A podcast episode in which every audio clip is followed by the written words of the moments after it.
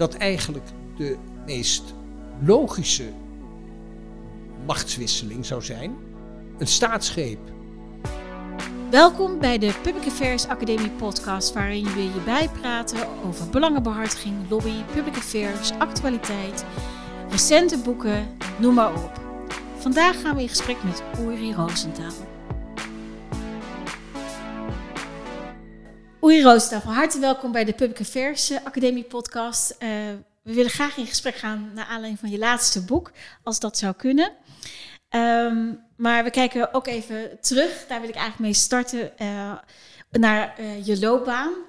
Hoogleraar politicologie en bestuurskunde in Rotterdam en in Leiden.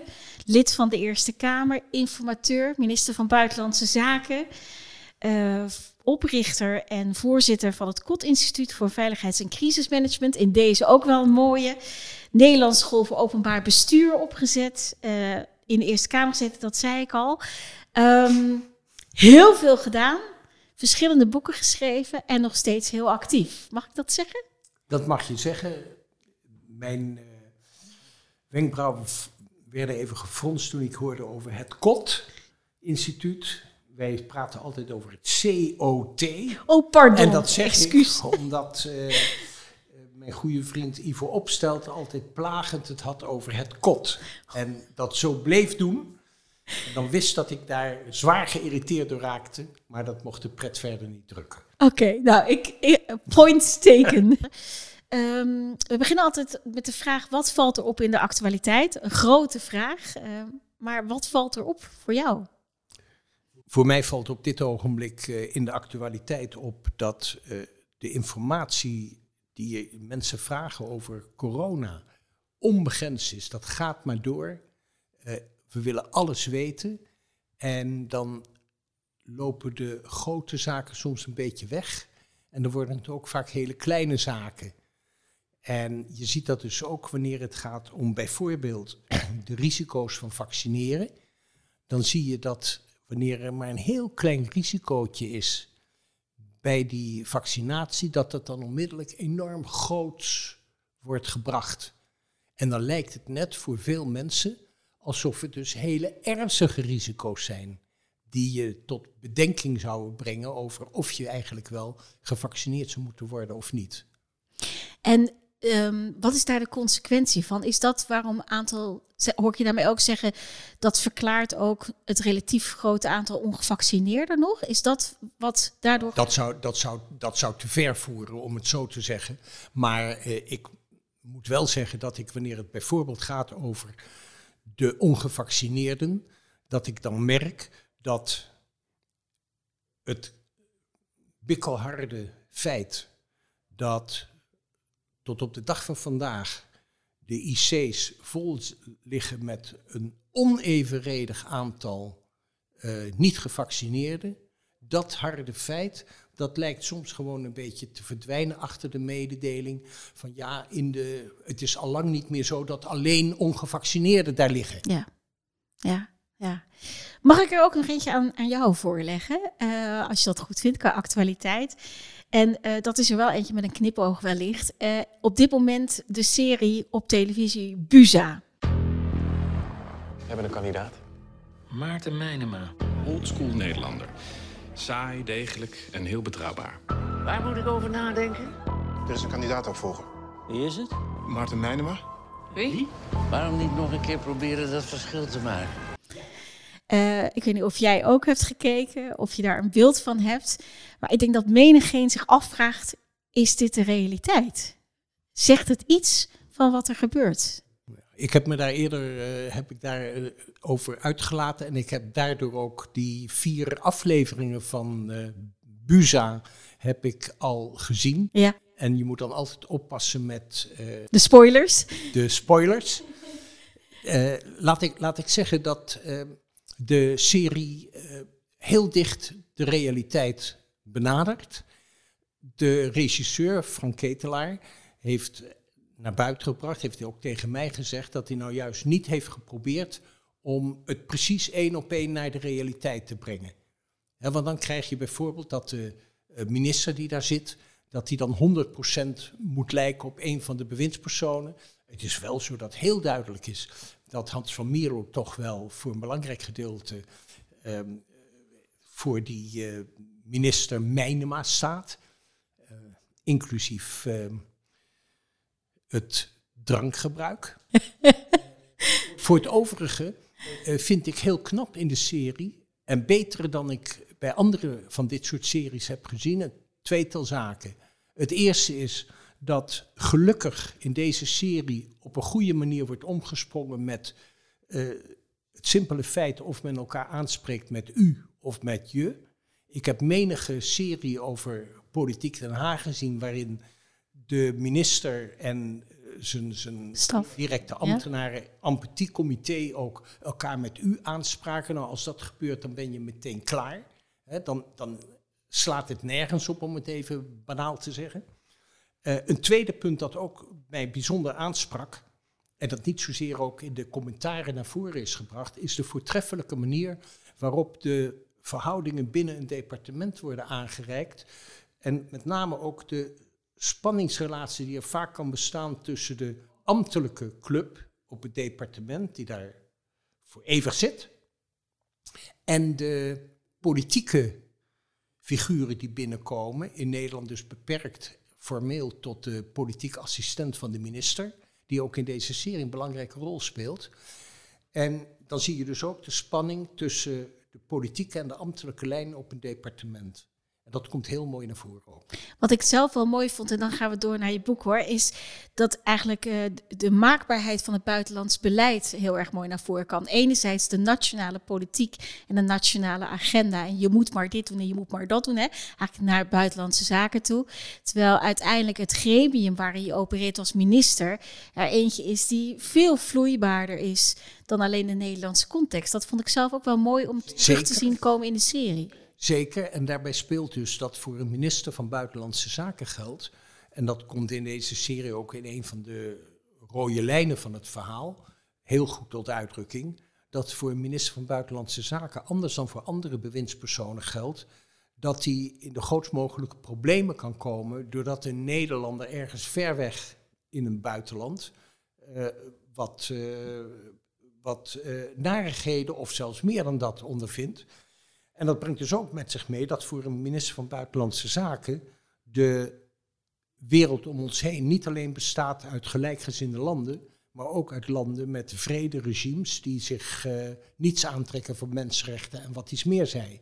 Nou kun je zeggen dat het feit dat dan zelfs op een bepaald moment ook zaken van leven en dood een rol kunnen gaan spelen, spelen in de buitenlandse beleid, heb ik zelf ook meegemaakt natuurlijk. Uh, dat dat ook geldt voor andere bewindspersonen. Bijvoorbeeld een bewindspersoon voor veiligheid en justitie, die uh, te maken kan krijgen met, uh, met TBS'ers die ontsnappen en dan moord plegen in, in het land. Maar dan is het nog binnen het eigen domein en dan heb je daar nog een eigen directe zeggenschap over. Wanneer het gaat om de zeggenschap die je zou hebben ten opzichte van een dictatoriaal regime dat jouw uh, landgenoten die daar zitten puur ziet als gijzelaars, is het een andere verhaal. Ja, waar het in de politiek om moet gaan, ondertitel van, uh, van je boek, als dat zou kunnen. Uh, toen ik het las, kwam eigenlijk een eerste vraag bij me op. Waarom heb je besloten dit boek te schrijven? Kun je daar ons in meenemen? Je, je hebt soms uh, heb je een gevoel van irritatie over bepaalde zaken. Irritatie is nooit goede grond voor uh, het schrijven van een boek of je uiten over allerlei zaken, want dan loop je jezelf voorbij. Hier was het voor mij meer inspiratie die ik heb uh, gehaald uit mijn, ja, mijn, mijn, uit het grondvlak van mijn doen en laten. En dat zijn toch de fundamenten van politiek, democratie en staat. En daar gaat het eigenlijk. Dat is eigenlijk de, de grondslag geweest. En dat heeft me ook toe gebracht om, eh, om bepaalde zaken waarvan ik vind dat die beter zouden kunnen, als dat zou kunnen, om die niet meteen in, in grootse idealen te brengen, maar gewoon vanuit bepaalde rustige fundamenten die er voor politiek, democratie en staat uh, voorhanden zijn. En was, er, was het de tijd daar juist dan nu rijp voor? Was, of is het het samenloop van omstandigheden?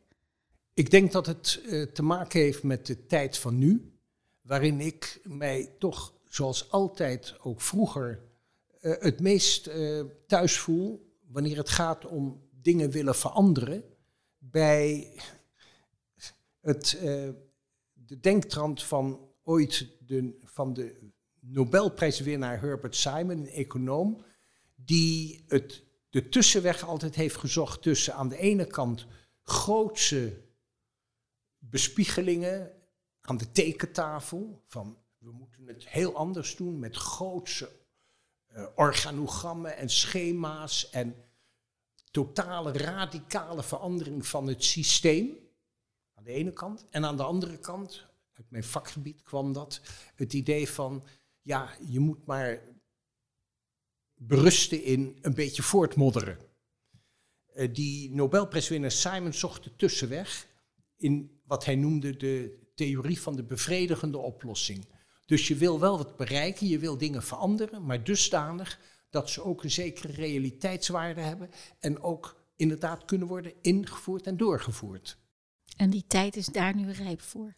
En de tijd is wat mij betreft daar misschien niet eens zo rijp voor als wel, het is gewoon nodig.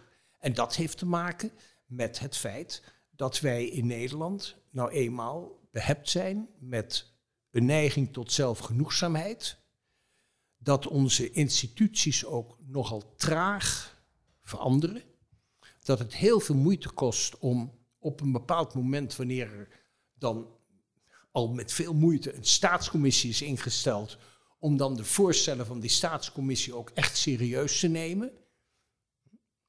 Kortom, uh, het gaat erom dat je probeert om het midden te zoeken tussen een beetje voortmodderen aan de ene kant en grootse radicale verhalen, die het natuurlijk vaak wel goed doen, maar die geen schijn van kans hebben. Ik maak in mijn boek ook, om het een beetje al meteen concreet te maken, doe het zo dat ik een aantal voorstellen doe op allerlei fronten van uh, politiek, democratie, staat, rechtsstaat en democratie in crisistijd. Uh, en dat zijn voorstellen waarbij ik denk dat die voorstellen ook moeten kunnen worden gerealiseerd op redelijk korte termijn. Ik laat een van mijn, uh, van mijn bezoekers, ik, ik, schrijf een beetje zo in een soort van discussie met een paar bezoekers bij mij die aarzelen of ze de politiek in willen gaan. Dan laat ik een van hen in het slothoofdstuk, in het epiloog, laat ik ook binnenlopen bij mij. En die zegt dan, ik heb je net een mail gestuurd, maar vernietig en delete maar weer, want uh, het heeft toch geen zin. En dat is dan een mail waarin de betrokkenen, een mevrouw, hè, politica, uh, inmiddels dus gevierd politica, tegen uh, heeft bedacht dat er eigenlijk wel ruimte zou zijn voor een aantal radicale, zware, radicale ingrepen in hoe wij de zaken doen. Voorbeeld, we voeren een kiesdrempel in. Voorbeeld, we gaan nou eens eindelijk de, de toestand tussen uh, grote steden en die randgemeenten gaan we nou eens oplossen met wat vroeger wel eens werd geopperd agglomeratiegemeenten. Voorbeeld, we gaan nu eens eindelijk uh, het belastinggebied van de gemeente gaan we fors vergroten tot nadeel van de rijksbelastingen. Voorbeeld, we gaan nou eindelijk eens een keer ophouden met, morrel, met een beetje uh, rommelen met Schiphol. Nee, we gaan nu eindelijk het plan inzetten om Schiphol op zee te doen. Nou, dat soort zaken zijn dan van, van het soort van zaken waarvan je kunt zeggen, die willen we graag. Maar ze komen er niet. Dus hou het een beetje bij iets minder dan dat. Hou het bij zaken die toch wel te realiseren zijn. Ja, inderdaad wat je schetst. Hè, er zijn een aantal mensen die je benaderen uh, via mail, die bij je langslopen, om maar even zeggen, bij je binnenkomen, zo moet ik het zeggen. Ehm, toen ik las, dacht ik, zijn dat echte mensen of zijn het uh, uh, een conglomeraat van, of tenminste een samenvoegsel van verschillende gesprekken die je de afgelopen jaren hebt gevoerd? Dat laatste. Het is echt uh, een, een, een samenbrengen van een aantal accenten die er altijd lagen in, in de gesprekken die ik voerde en in de contacten die ik had met mensen die zo tegen mij zeiden, ja, ik zou eigenlijk wel de politiek in willen. Is dat iets voor mij? Of ik ga de politiek in, want ik denk dat ik uh, daar volledig voor geknipt ben. Het was soms zo dat ik die gesprekken voerde nadat de betrokkenen was verteld, ga eens een keer bij Uri Rosenthal of bij Uri langs. Lijkt me wel, wel zinnig. Ja, in je eerste hoofdstuk zeg je ook, hè, als het zou kunnen, zouden mensen alleen de politiek ingaan omdat ze zich sterk, uh, om zich sterk te maken voor hun waarden en ideeën en legitieme belangen en de publieke zaak te dienen. Uh, en je gaat ook op die publieke zaak expliciet in. Hoe zou jij die publieke zaak omschrijven voor onze luisteraars? Wat is die publieke zaak? De publieke zaak was, was ooit, over fundamenten gesproken, uh, stond ooit gelijk aan het uh, bevorderen van de goede samenleving. Niets meer en niets minder dan dat. Dus heel hoog gegrepen. Uh, de publieke zaak nu is een, is een bundeling van waarden en belangen die allemaal dienen tot eh, voor het bevorderen van het algemeen belang van ons land. Dus niet particuliere belangen, maar algemeen belang. En daar speelt uiteraard mee dat dat voor sommigen dan meteen een duidelijke, bijvoorbeeld ideologische kleur heeft. Maar het kan ook gaan om hele andere zaken. Dus ik eh, heb het niet over de publieke zaak. Stel je voor dat ik zo parmantig zou zijn om te zeggen: de publieke zaak is al datgene wat uh, ten goede komt aan de liberale lading van onze samenleving. ik ben zelf liberaal in hart en nieren. Maar ik vind net zo legitiem die, die uh, stroming die hele andere waarden voorop stelt dan de liberalen. Ik vind wel dat daarbij cruciaal is dat al die belangen en waarden die worden nagestreefd, worden nagestreefd in een democratisch verband. Dus dat wel. Dus de publieke zaak is voor mij per definitie uh, ingekaderd in een democratisch bestel zoals we dat hebben. Ik voeg er één ding aan toe dat misschien wel aardig is, juist voor een public affairs academie. Het, het is soms zo dat er wordt betoogd dat wanneer het gaat om belangen, dat, die dat belangen eigenlijk niet thuis horen in bijvoorbeeld de vertegenwoordigende lichamen, hè, concrete belangen. En dat zie je wanneer er wordt gefulmineerd tegen politieke partijen die bijvoorbeeld voor één doelgroep echt willen opkomen. Het grappige is dat waar sommigen dus een tegenstelling creëren, alweer de fundamenten van ons denken, tussen aan de ene kant waarden en aan de andere kant belangen, dat wanneer je naar de geschiedenis kijkt van de wijze waarop belangen altijd naar voren zijn gebracht, dat in vroegere tijden belangen simpelweg werden gezien als onderdeel van het bredere waardencomplex. En daarom vind ik ook dat legitieme belangen net zozeer een bijdrage kunnen leveren en zullen leveren aan de publieke zaak als hooggestemde waarden van vrijheid, gelijkheid, broederschap en wat. Ja, helder. Um, ook in je boek schrijf je op een gegeven moment vijf deugden die je aangeeft. Eigenlijk zeg je ook, het zijn eigenlijk de deugden die iedereen in zijn achterzak zou moeten hebben. Hè, zeg maar als ik zo mag formuleren. Om eigenlijk op aan te geven van nou, dat zijn een beetje de kernwaarden.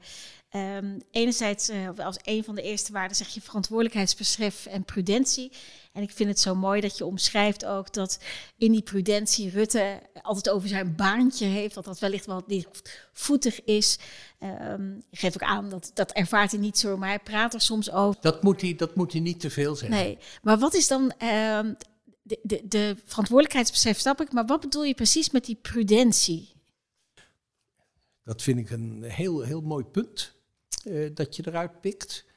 Uh, want daar bestaat veel misverstand over.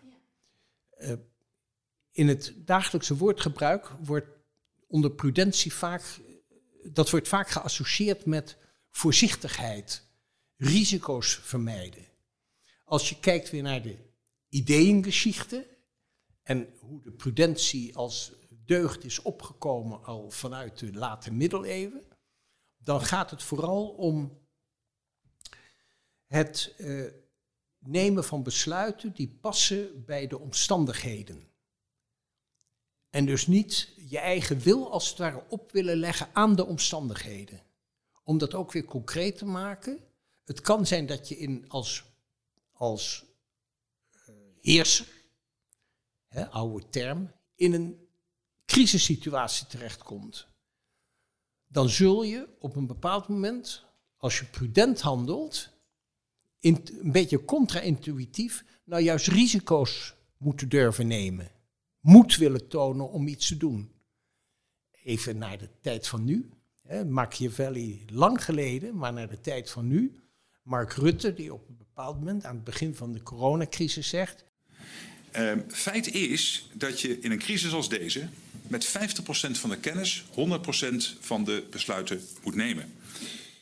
En daar was hij toen nog heel vriendelijk over naar zichzelf, want in feite was het nul informatie of hooguit 5% informatie.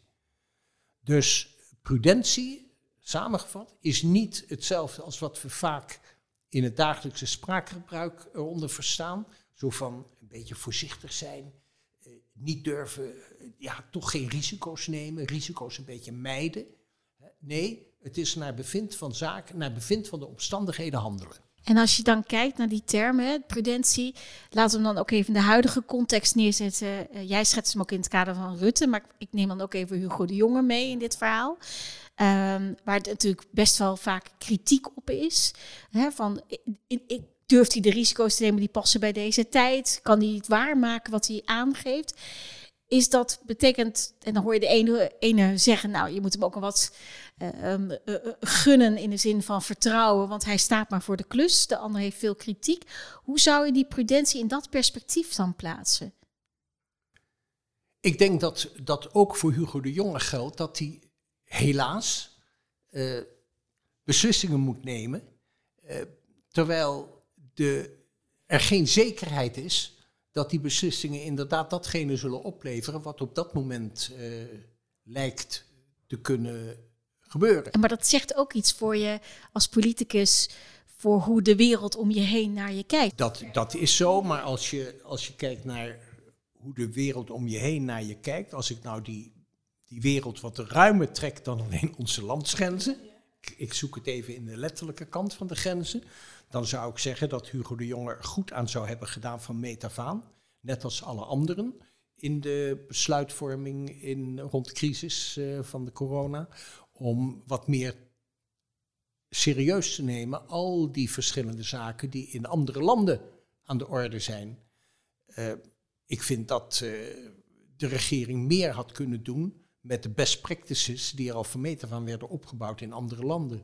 Die soms ook verder waren, niet alleen in, in zeg maar, uh, het feit dat, dat daar de corona toesloeg, in sommige landen eerder dan bij ons, maar ook in het bestrijden ervan en het uh, in het gareel houden van de zaak. Ja, en dat raakt ook iets anders in je boek, namelijk dat wij als Nederland heel erg gericht zijn op onszelf en veel minder in de bredere context kijken. Dat komt ook regelmatig eigenlijk terug. Het komt voortdurend terug dat, dat we ons voor allerlei zaken goed kunnen spiegelen aan wat er in andere landen ook gebeurt. En dat heeft om het even duidelijk te maken, dat heeft niet te maken met het feit dat ik ruim twee jaar minister van Buitenlandse Zaken ben geweest. Maar dat heeft in mijn hele hebben en houden altijd een rol gespeeld. Ook in mijn academische werk en in mijn werk in, dat, in die sfeer van crisis en, en dergelijke. Ja, en ook een van de deugden is ook het reflecteren, geef je heel expliciet aan. Dat past ook in deze context. Nou, integriteit noem je. En dan een van de andere deugden is visie en toekomstbeeld. En je voelt hem natuurlijk al een beetje aankomen. De discussie altijd rond eh, dit kabinet, eh, de eerdere kabinetten rond Rutte, is eigenlijk: is er wel visie? in Nederland? Is er een lang, en nu hoor je het weer, is er een lange termijn visie op de zorg? Is er een lange termijn visie op hoe we met pandemieën moeten omgaan? Zijn wij daar in Nederland goed in? Drie, drie op, opmerkingen daarover. De eerste is, want ik dacht dat toen je zei, je, je voelt het al aankomen dat het zou gaan over Mark Rutten's beruchte Precies, uitspraak dat uh, visie iets is uh, voor de oogarts. Ja. Ja. Uh, daarvan heeft hij zelf niet zo lang geleden al gezegd dat hij uh, het geen uh, gelukkige uitspraak vond. Hij zou dat ook nu zeker niet zeggen.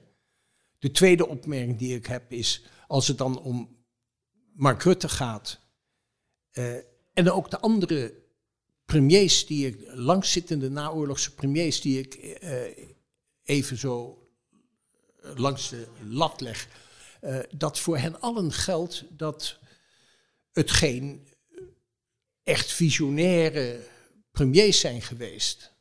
Net als dat je in Amerika ook visionaire presidenten hebt uh, gehad. En ook presidenten die veel meer de visionaire denkbeelden die hun voorganger hadden, een beetje in het gareel probeerden te brengen.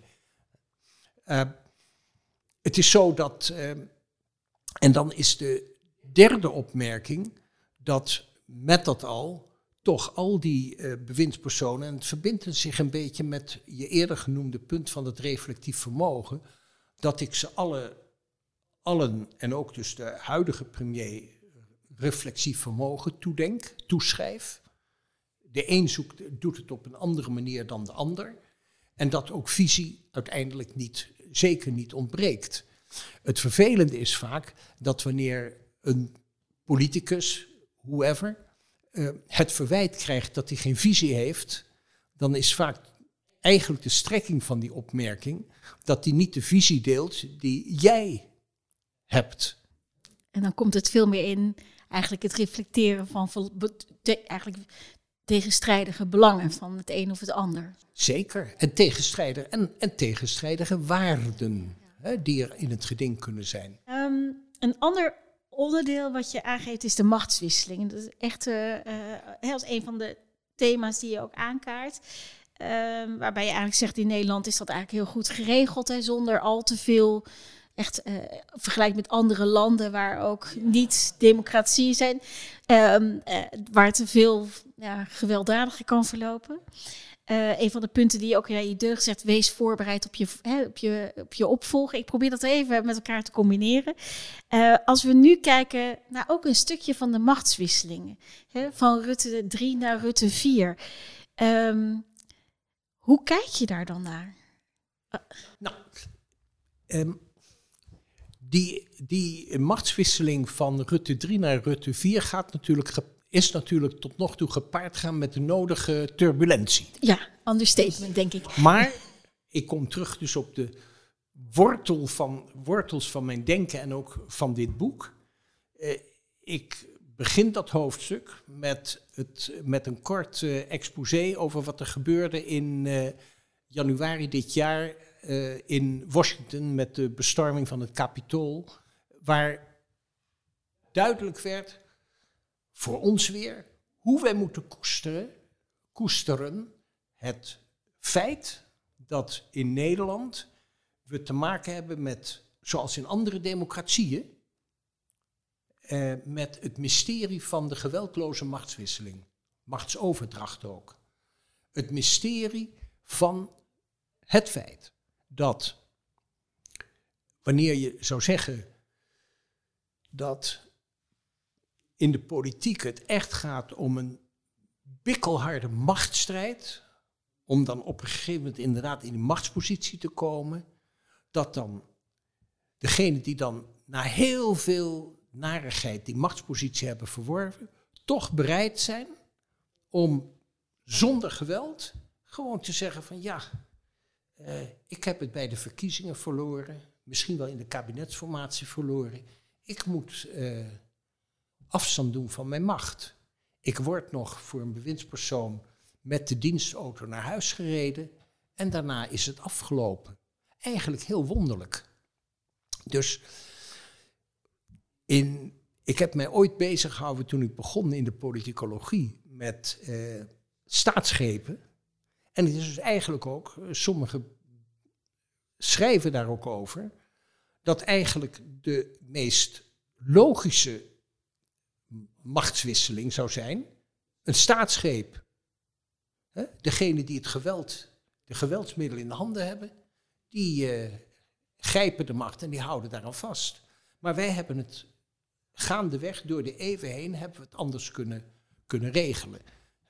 Overigens is het nog niet zo lang geleden, althans niet even geleden, dat in Nederland ook wel degelijk een serieuze uh, poging is gedaan tot een staatsgreep. Namelijk in 1947. Hè, dat is niet zo lang geleden.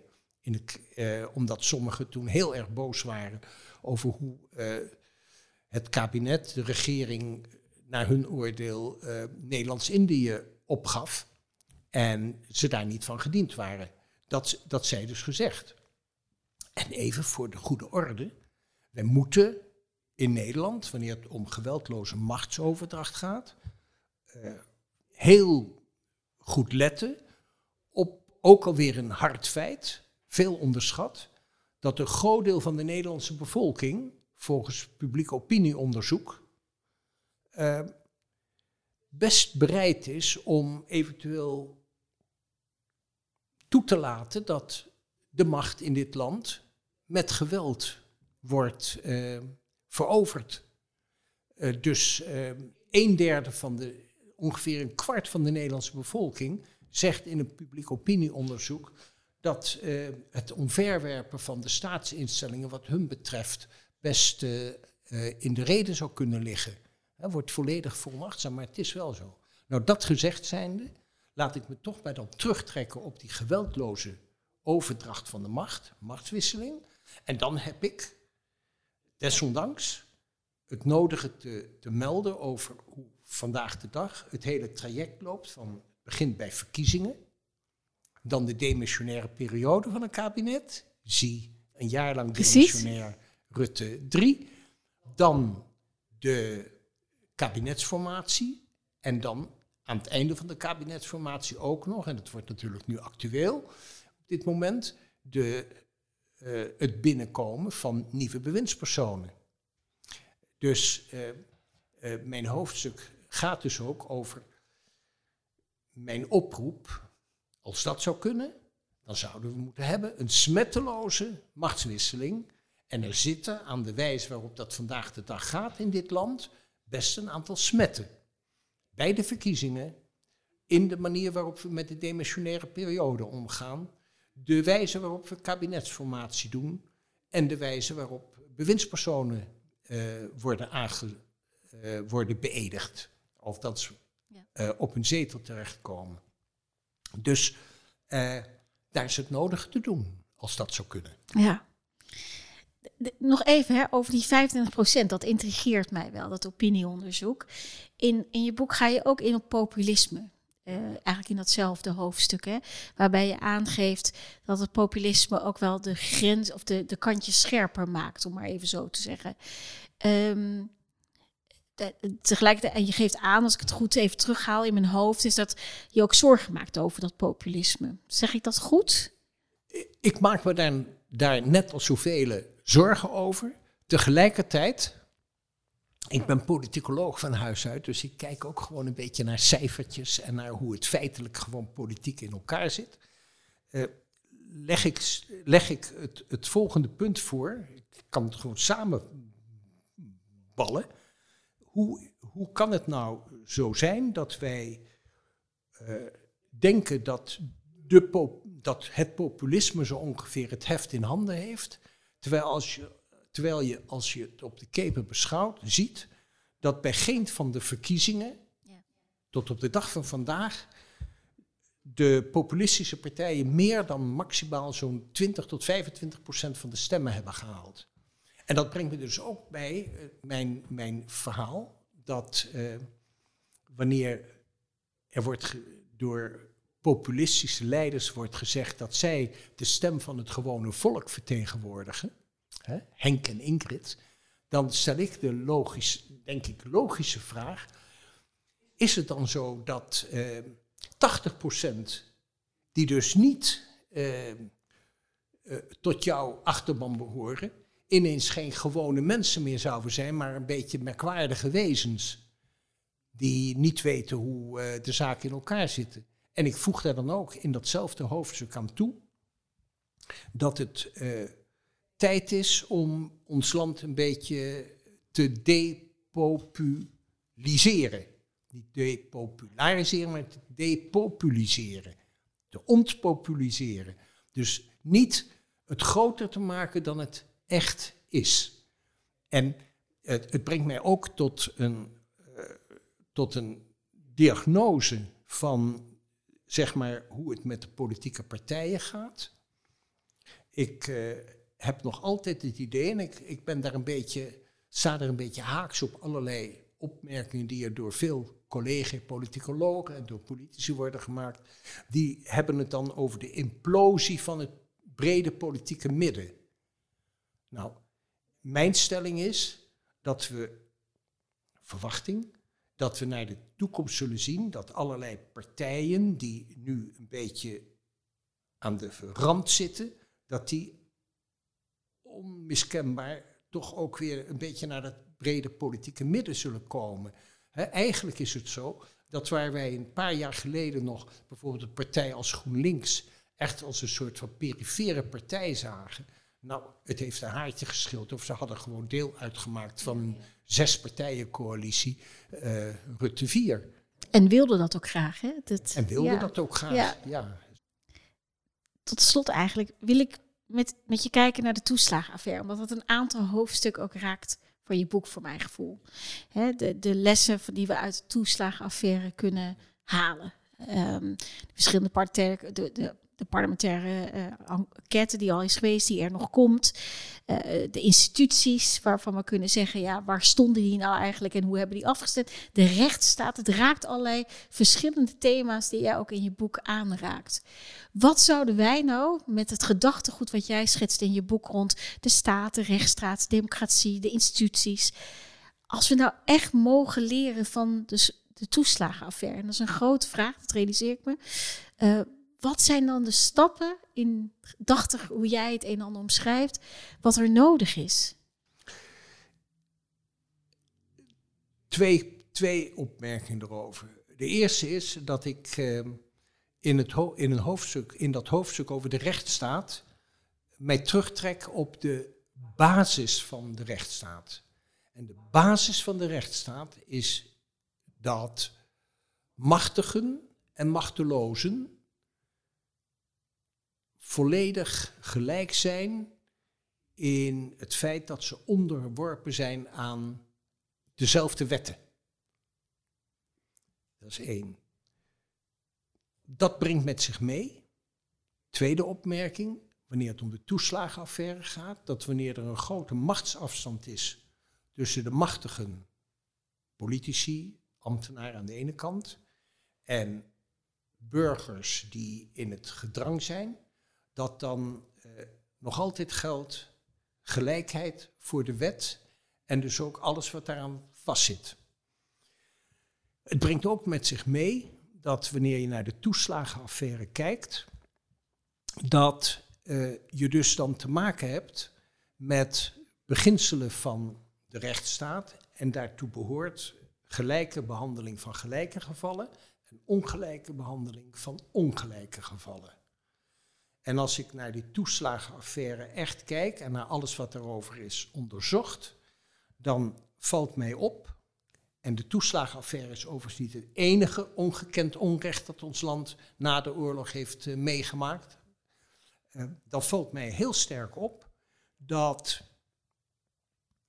er in feite misbruik is gemaakt door de staat van dat idee van de gelijke behandeling van gelijke gevallen.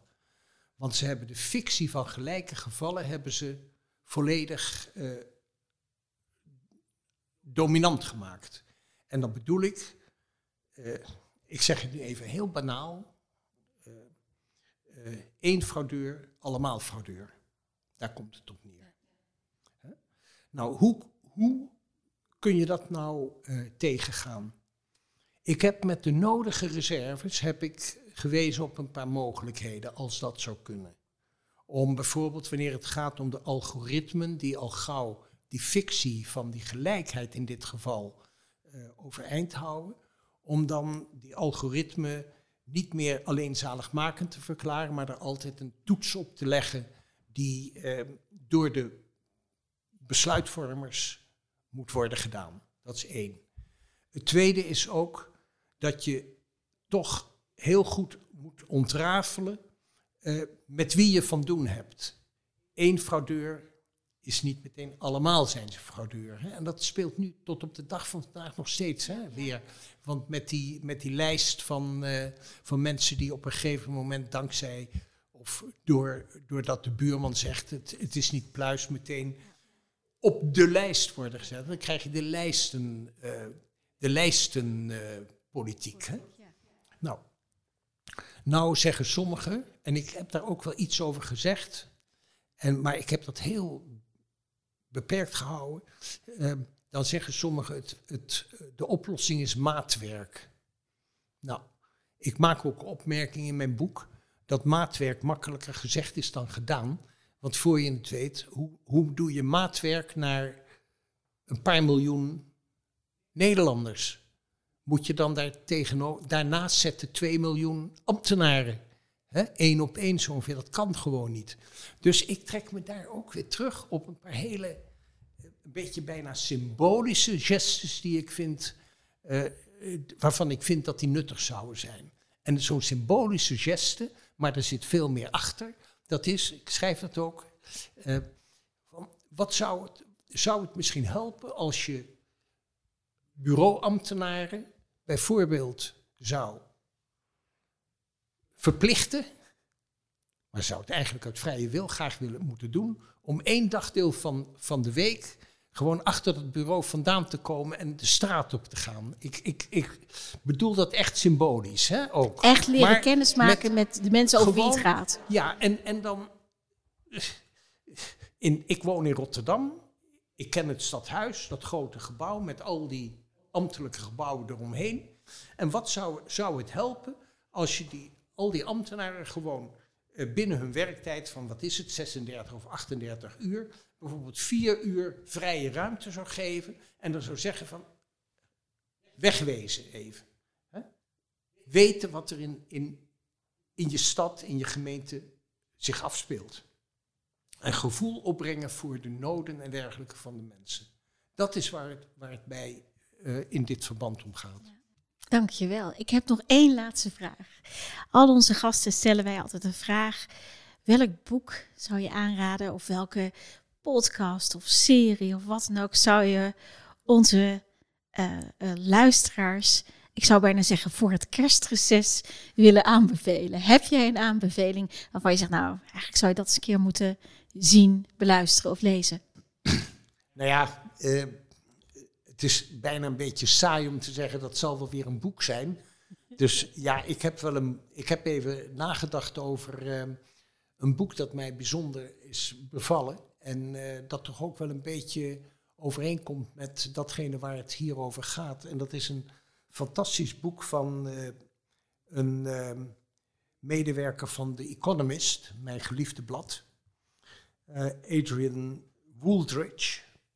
Eh, en dat heet The Aristocracy of Talent. En dat gaat over hoe belangrijk het is dat talent tot gelding komt in de samenleving. Maar het gaat tegelijkertijd ook, ziet de titel Aristocratie van het talent, over het feit dat voor je het weet, die getalenteerden dus, ik zeg het maar even zoals het is, bijna misbruik maken van de bevoorrechte positie die ze hebben. Dus het is een boek met, met een dubbele boodschap.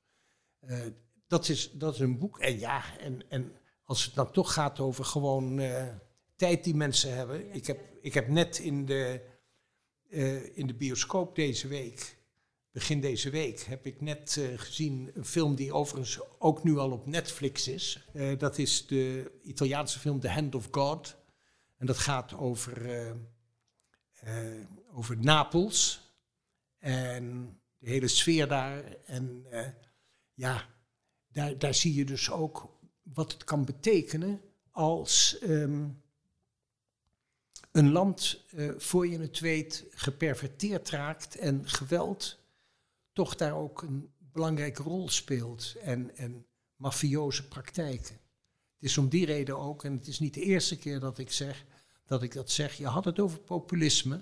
Dat als ik eh, Geert Wilders op een gegeven moment letterlijk tegen het VK hoorde zeggen in de Kamer eh, dat dat een maffiabende is, dan denk ik, daar zou een voorzitter van de Kamer zou dat niet moeten tolereren. Want het zou suggereren, ook weer het verbinding met waar we het eerder over hadden, dat ook in ons land eh, macht niet veroverd wordt door overtuigingskracht, maar door het gebruik van bruut geweld en martelpraktijken. En daar moeten we ver van weg blijven. Oei Roosendaal, ontzettend bedankt voor dit fijne gesprek. Eh, voor iedereen, eh, het boek ligt in de boekhandel op dit moment, als dat zou kunnen, waar het in de politiek om moet gaan. Eh, een mooie present, denk ik, voor onder de kerstboom, die je had in het kerstreces is wil lezen.